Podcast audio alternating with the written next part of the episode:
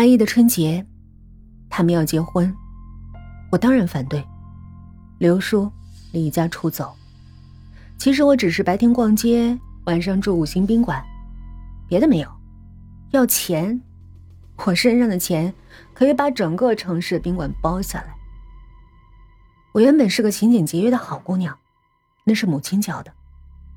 她离开了我之后，我就摒弃了这项美德。那个贱人为了钱，为了嫁入豪门过上等人的生活，破坏我的家庭，我要她一个字儿也拿不到。一个礼拜后到网吧通宵，父亲当然找得到我。我开着 QQ， 父亲是会员啊，他的手机有提醒，他找到我，抱着我哭。我当时心里只想告诉他，眼泪多廉价呀。我在18岁的暑假就已经将一辈子泪流尽了。今生今世我再也不会哭。我的面无表情吓坏了父亲，他回去之后对白莲花说，结婚的事再缓缓，得先让孩子接受。我当然会接受，但要在一个合适的时机，主动权必须要由我掌握。我才大一，一切还不成熟，他们不能现在结婚，因为我还没准备好对他们发力。他们第2次提出结婚，我像模像样的要自杀。其实父亲的时间安排没人比我更清楚。我在他公司实习，由于努力和身份，手下早就掌管着所有的部门经理。父亲的日程表我比任何人都清楚。为了以防万一，我在父亲的车离家还有5分钟的时候打电话给他，说他要是结婚我就死。其实我用天文望远镜大老远就看见父亲的车进了院子，我才拿出剃须刀的刀片，摆上写好的绝命书，往眼睛里滴上眼药水，自言自语神经质在家里走。父亲狂扑进门，然后一切就像一部三流的都市言情剧，哭泣、哀求、保证，我毫发无伤，破坏了他们的结婚计划。当然，2年的时间不算短，白莲花也等不及了，她迫切地想要嫁给父亲，要个名分。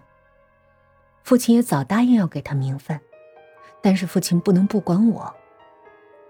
其实，他们如果私下结婚，我也没办法。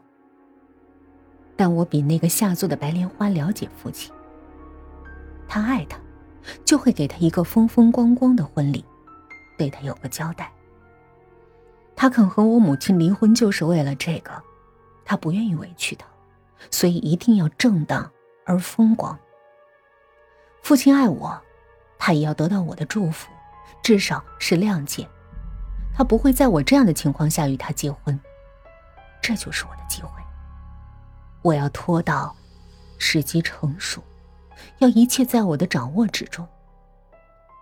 为此，我从很久以前就给父亲的保健茶里加了点东西。父亲很注重保养，一直喝保健茶。那茶以前是妈妈买的，现在是我买。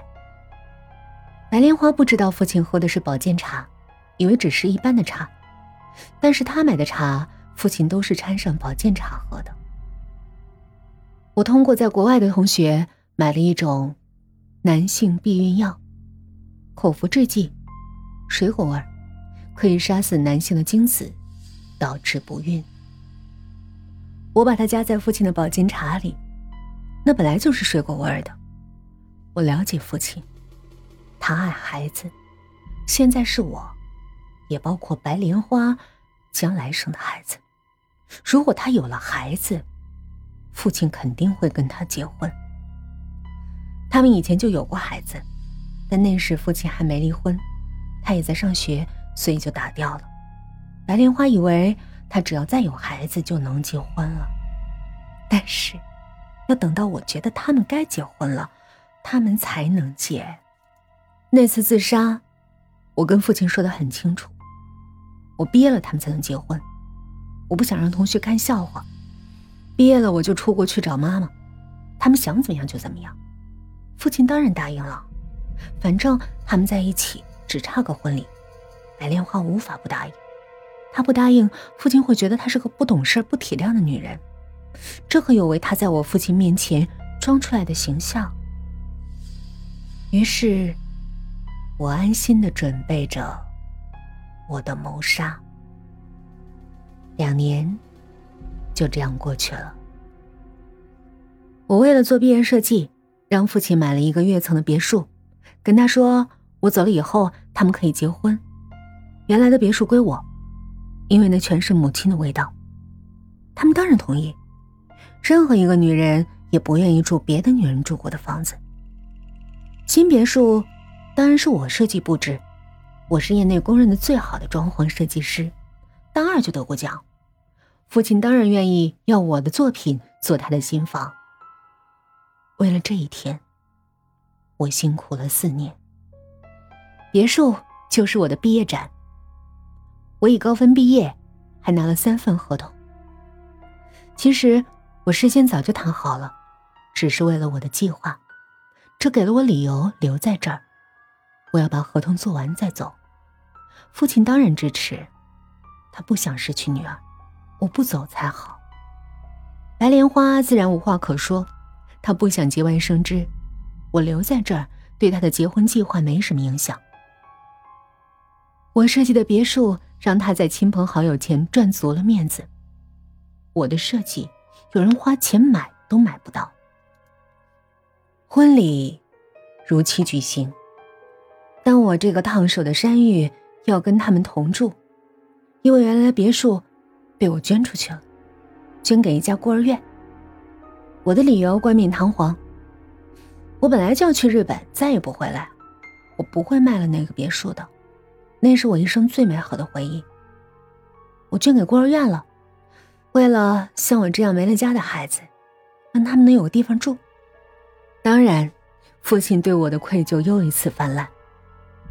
其实这是我早就准备好的计划的一部分，我要进入他们的生活，并毁了他。我如愿搬进新居，我给父亲的保健茶恢复了原样。他们是该有孩子了，这样我的计划才更有趣。我要那白莲花的孽种比我更痛苦，要那贱人看着他的孩子痛苦。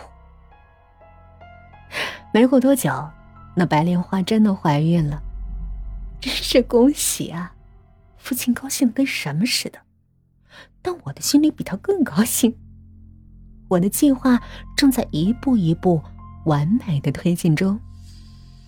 俗话说7活8不活，民间的解释就是7个月的早产儿容易成活，8个月的反而容易夭折。